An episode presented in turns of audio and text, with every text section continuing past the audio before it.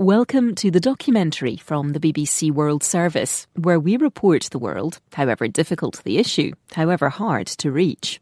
Podcasts from the BBC World Service are supported by advertising. In a world that doesn't pause, catching up isn't enough. The Financial Times keeps you one step ahead in your life and career. With breaking news, detailed analysis, and a deep understanding of the global economy. Don't just keep pace, set the pace. Fearlessly Pink. The Financial Times. Read more at ft.com slash fearless.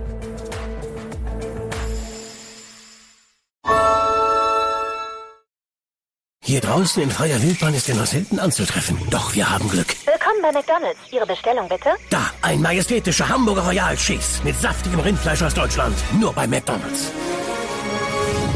In allen teilnehmenden Restaurants nicht zu unseren Frühstückszeiten. Lives Less Ordinary is the podcast from the BBC World Service, bringing you extraordinary personal stories from around the globe. Search for Lives Less Ordinary wherever you get your BBC podcasts. You're listening to The Killer's Counsel for Heart and Soul for the BBC World Service. This programme contains descriptions of violent crime from the point of view of the perpetrators of those crimes. How is it that you think you lost your control over your violence? You let that violence happen when that man, when you killed that man. How did that? Can you? Those men. Can you say? Those men. There were two men I killed. Two. Can you So remember? It's almost unimaginable to, to me to try and figure out. I said I killed those people. There were three of us involved. I was drunk. And I just got to the end of life. I can't even explain it. That's the terrible thing. I cannot explain how the heck I got into that situation. I felt exploited the first one, and I just I can't even I can't I can't even, I can't even say it, you know. But I, but I did. I was responsible for that man's death. Second time, it was like a fight in the mile. I, I jumped in. I was the bigger guy, and uh, we beat this chap up. And he died four days later. I was totally out of control, totally, utterly out of control. I look back and I think, well, why didn't you do this? Why didn't you do that? Why didn't you stop? This is exactly what I hear other people who've killed say exactly the same thing that mm-hmm. at the moment that it happens, it's all like a dreadful dream. And actually, you see it That's kind of really good. unfolding. There's nothing you can do to stop it. Yeah, It's that- just going to happen. when you're going down that dark path and you wake up, I, I didn't even know this is the, the first one. I didn't know it happened. I, I mm. opened the Evening Standard and there was, mm. there was a news report. This man was found dead. I thought, Christ, that's me. That was me. Yeah, My so God, that was me. That was me.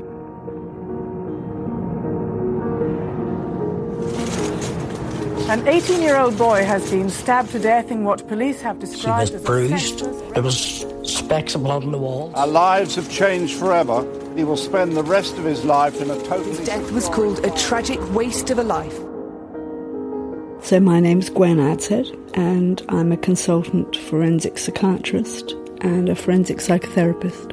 All my professional life, I have worked with perpetrators of violence, and I work in high secure hospitals like Broadmoor Hospital in the UK, working with people who've killed. But what sort of man would attack and kill a defenceless old woman? There were others involved that night, and now, after another eight years of further inquiries, the investigation has run out of leads. I still get flashbacks of finding that wee girl. The teenager was killed in southeast London nearly six years ago. This is the thing about homicide. More than one life ends. Of course, one life biologically ends, but all sorts of other lives psychologically end on that day, in that instant. Forever afterwards, it's life after death. He has committed crimes before that have included the killing of a young mother and her four year old daughter. It's a kind of extension of the Talmudic idea that when you take one life, you take the world entire, and the universe is changed for everybody because that person is gone. And where would he be now? What would he be doing? Would he have children? It's a bit like an atom bomb, a nuclear explosion. Of course, the families of the victim get the full force of the blast. But that blast continues to radiate out, knocking people over and destroying things. It really is the most, it is the most extraordinary, most awesome, and most tragic of events.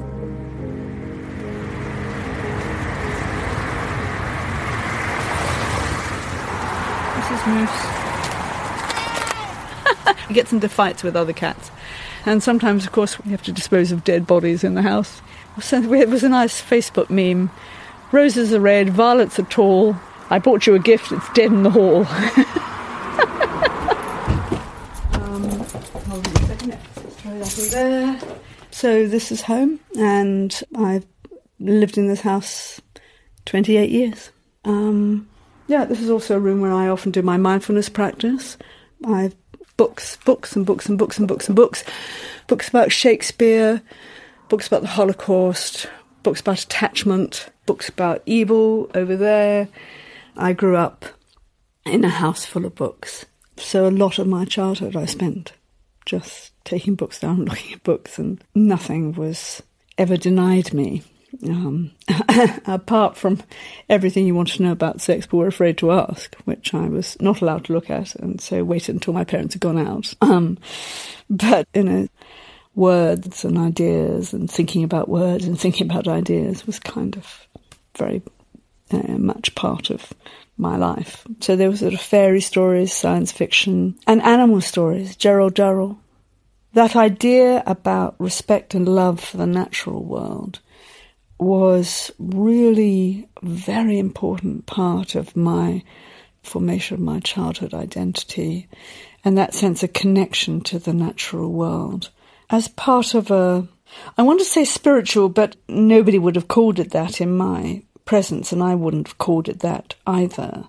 But I think that sense of the value of the natural world, but most of all, the sense of connection, what Rid called the first incarnation, in that sense that there is something really very special and beautiful about the earth that we live on. And then I, I remember reading Anne, the story of Anne Frank, and I remember being very interested in the Holocaust as a child.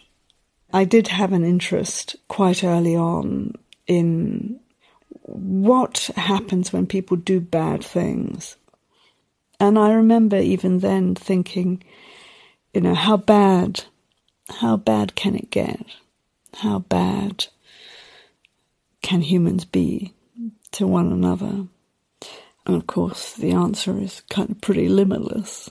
Um, so, the commonest kinds of violence that I would deal with are homicide, attempted homicide, severe grievous bodily harm, and I've also done a lot of work with women who've assaulted or mistreated their children in some way. I have particular interest in women um, who assault their children. She admitted causing and allowing her son's death. He had more than 50 injuries, including a broken back. She's convicted. She becomes Britain's most prolific child killer. Serial killer seeking a ruling by the High Court to determine. Already detained uh, in Broadmoor He's a paranoid schizophrenic. He was obsessed and, uh, with knives and liked to stalk young women and rape. And it was something she will have to live with for the rest of her life.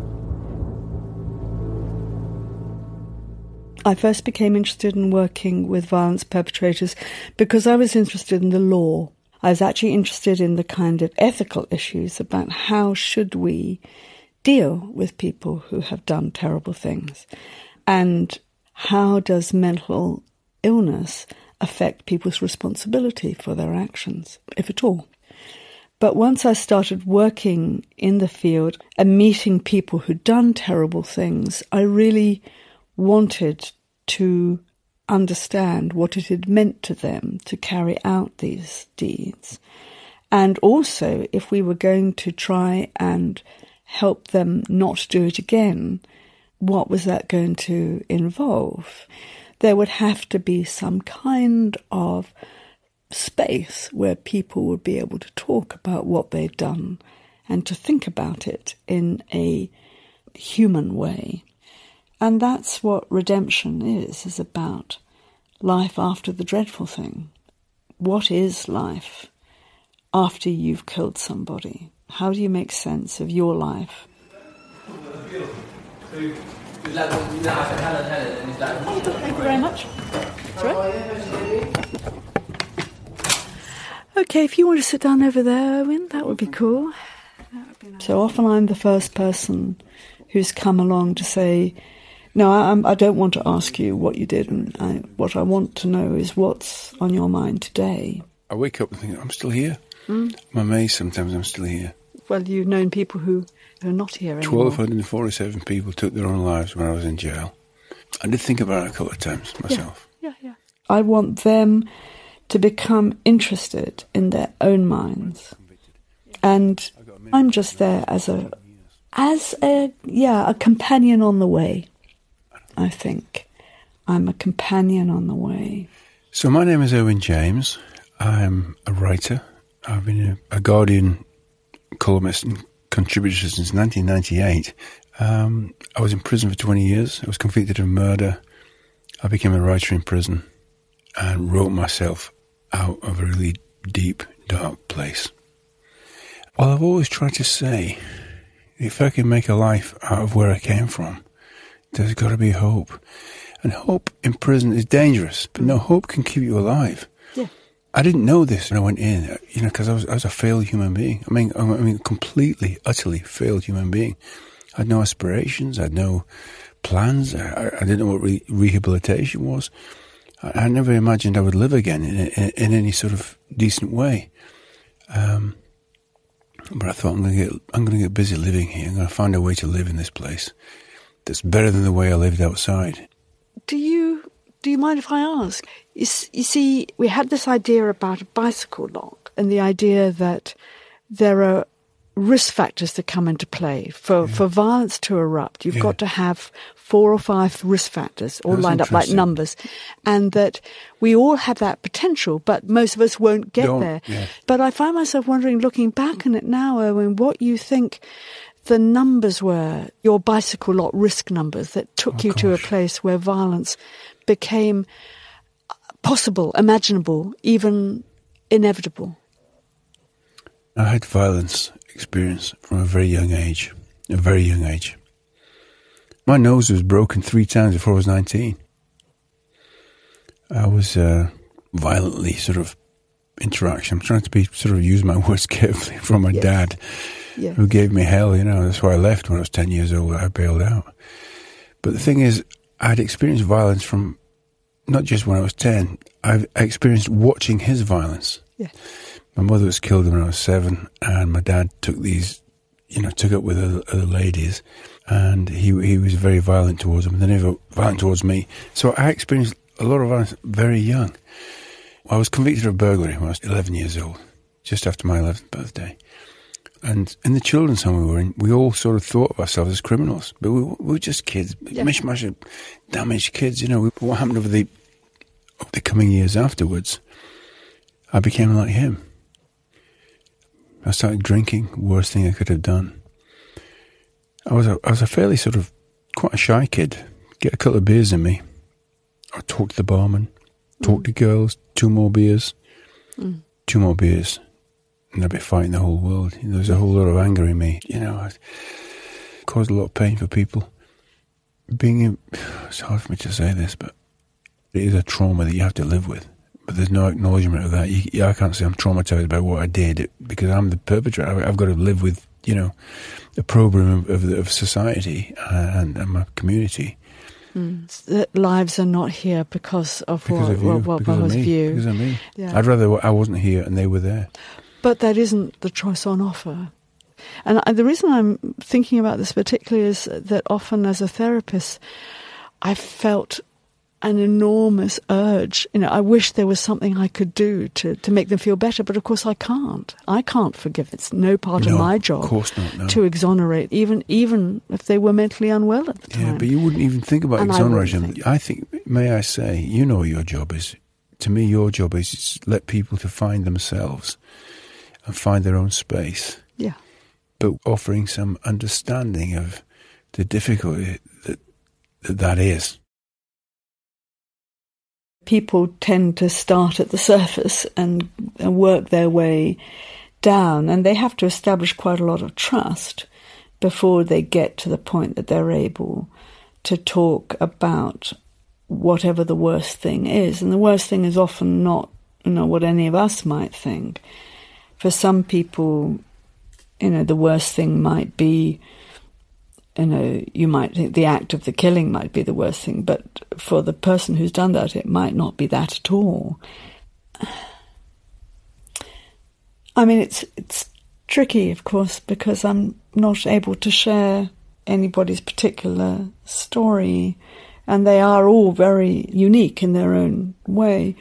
Um, no homicide is exactly the same as another, but I'm thinking of a man who came out of prison and he was very disturbed when he came out of prison and he immediately started using lots and lots of drugs and then he killed two people and the circumstances of the killing are a bit unclear.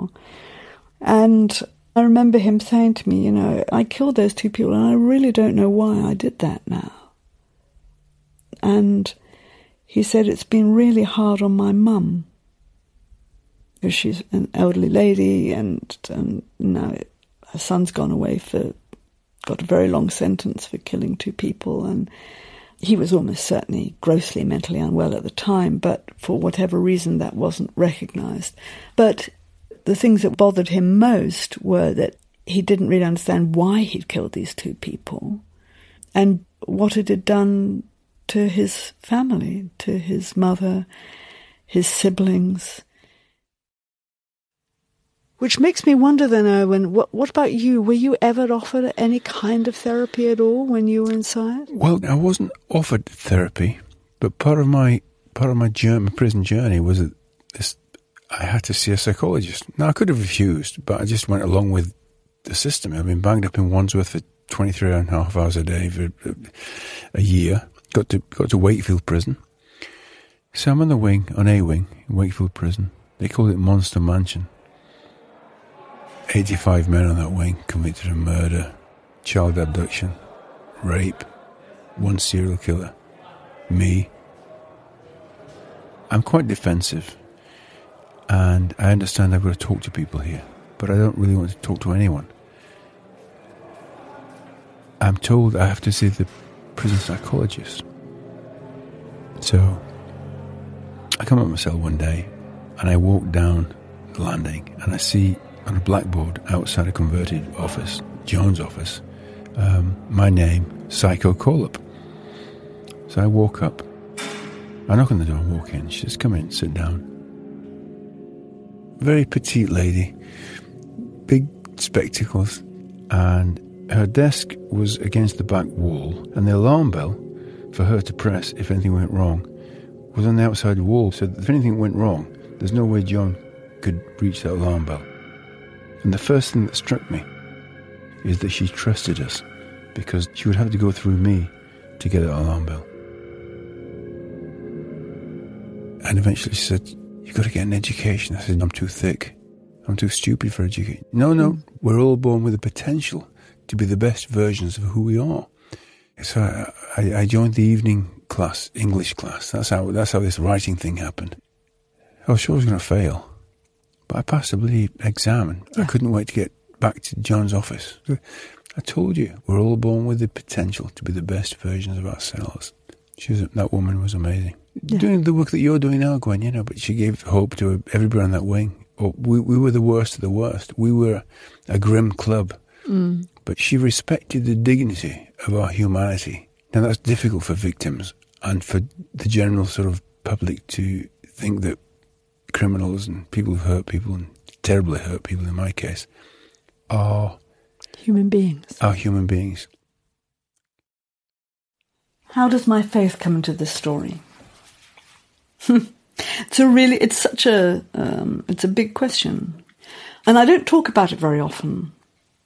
Partly because so much contemporary discourse about faith is very distorted by deranged accounts of religion, and of course the very real faults of much organized religion, which obscure the enormous grace that's available to us.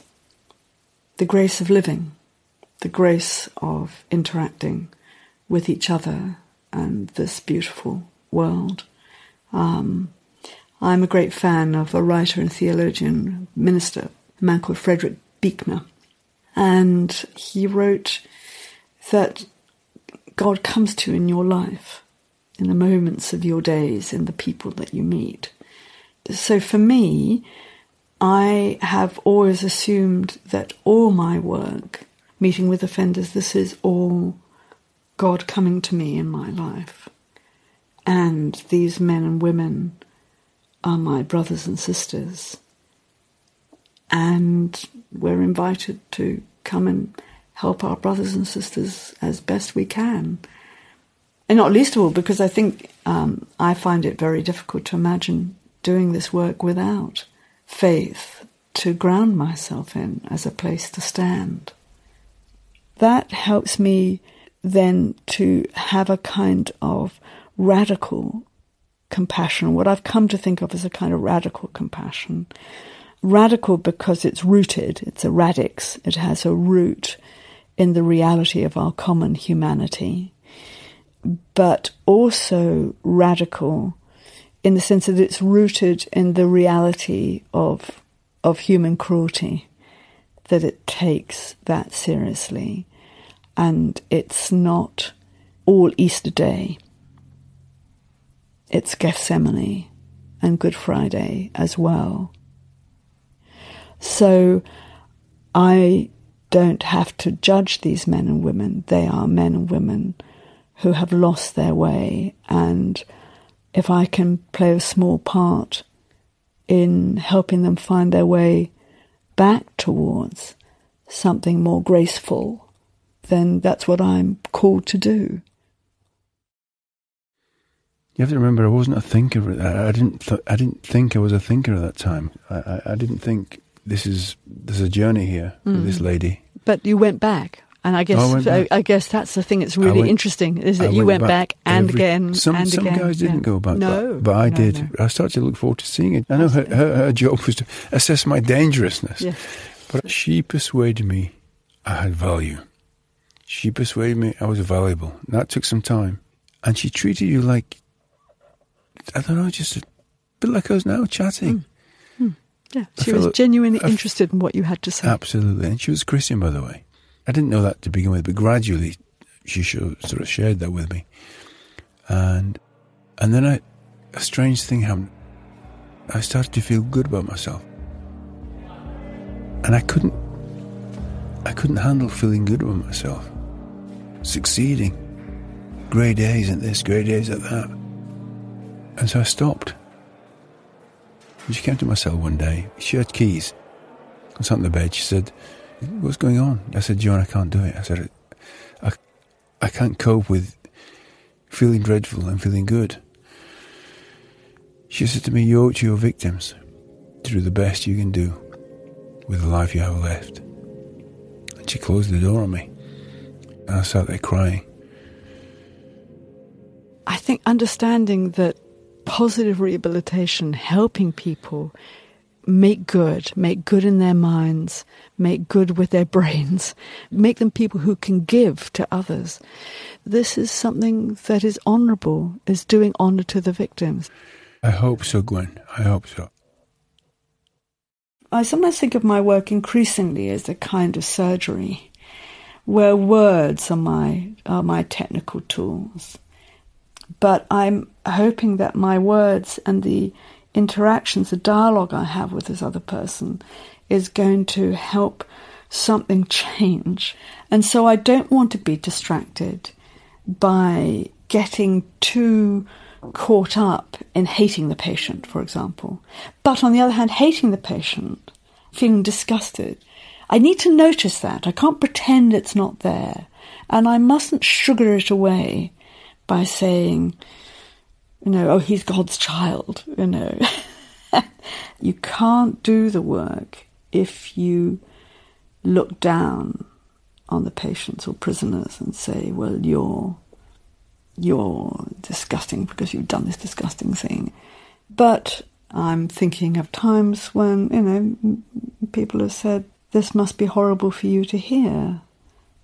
And I say, yes, yes, it is. It is horrible to hear. But that's where we're at. We both need to hear this out, spoken out loud in order to see where the next step along the path goes. But Gwen, where did your care for people like I was, where did that come from? You know, where does that come from? Your your interest in helping, well, and I've got to say helping people like I was to come back. Well, I mean, I think I, I owe it in a way to my Christian education that said to me, we are all people who can go wrong and there, but for the grace of God, go any of us, that if I hadn't had all the same experiences as you and had not had some of the very loving and educational experiences that I, mm. who's to say that I would not myself have become a violent, angry person? And actually, I recognize within myself sometimes cruelty and anger in myself. Yeah. And if that were left untapped, if that was fanned to a big flame that could grow. Yeah. So I think we have it in all of us. Do you use religion in, in therapy? No, but that's it. To me, that would be dangerous if I wanted. To. Well, exactly. It's delicate, isn't it? Most psychiatrists feel very strongly that you need to be very, very careful yeah. in exploring the patient's point of view or yeah. the prisoner's point of view, but yeah. not imposing your own. That's what Joan gave me. She she gave me space to think. Th- there is a way to live, which is much better than the the way I lived whenever, whenever I was in a situation which is challenging, I thought, what would Joan think? What would Joan expect me to do here? Do not say, you're not going to be singing, that's for sure. Since this programme was recorded, Erwin James has died. The Killer's Counsel was produced by Sarah Cuddon. It was a Falling Tree production for Heart and Soul for the BBC World Service. Take care. Thank you.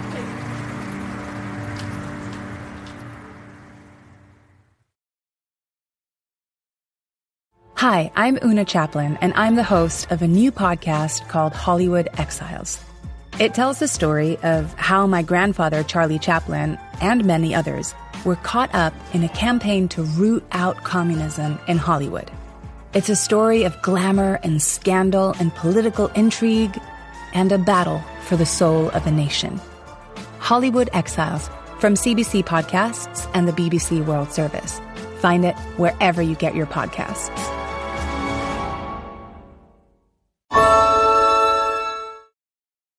In a world where change is constant, it pays to look beyond your borders. The Financial Times offers a global perspective to give you a deeper understanding of international markets and emerging trends. Broaden your horizons and widen your influence. Fearlessly Pink. The Financial Times.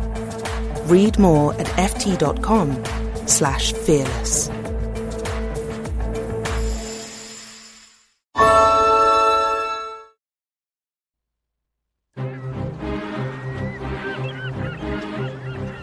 Hello, this is Matt from the Explorers Podcast. I want to invite you to join me on the voyages and journeys of the most famous explorers in the history of the world.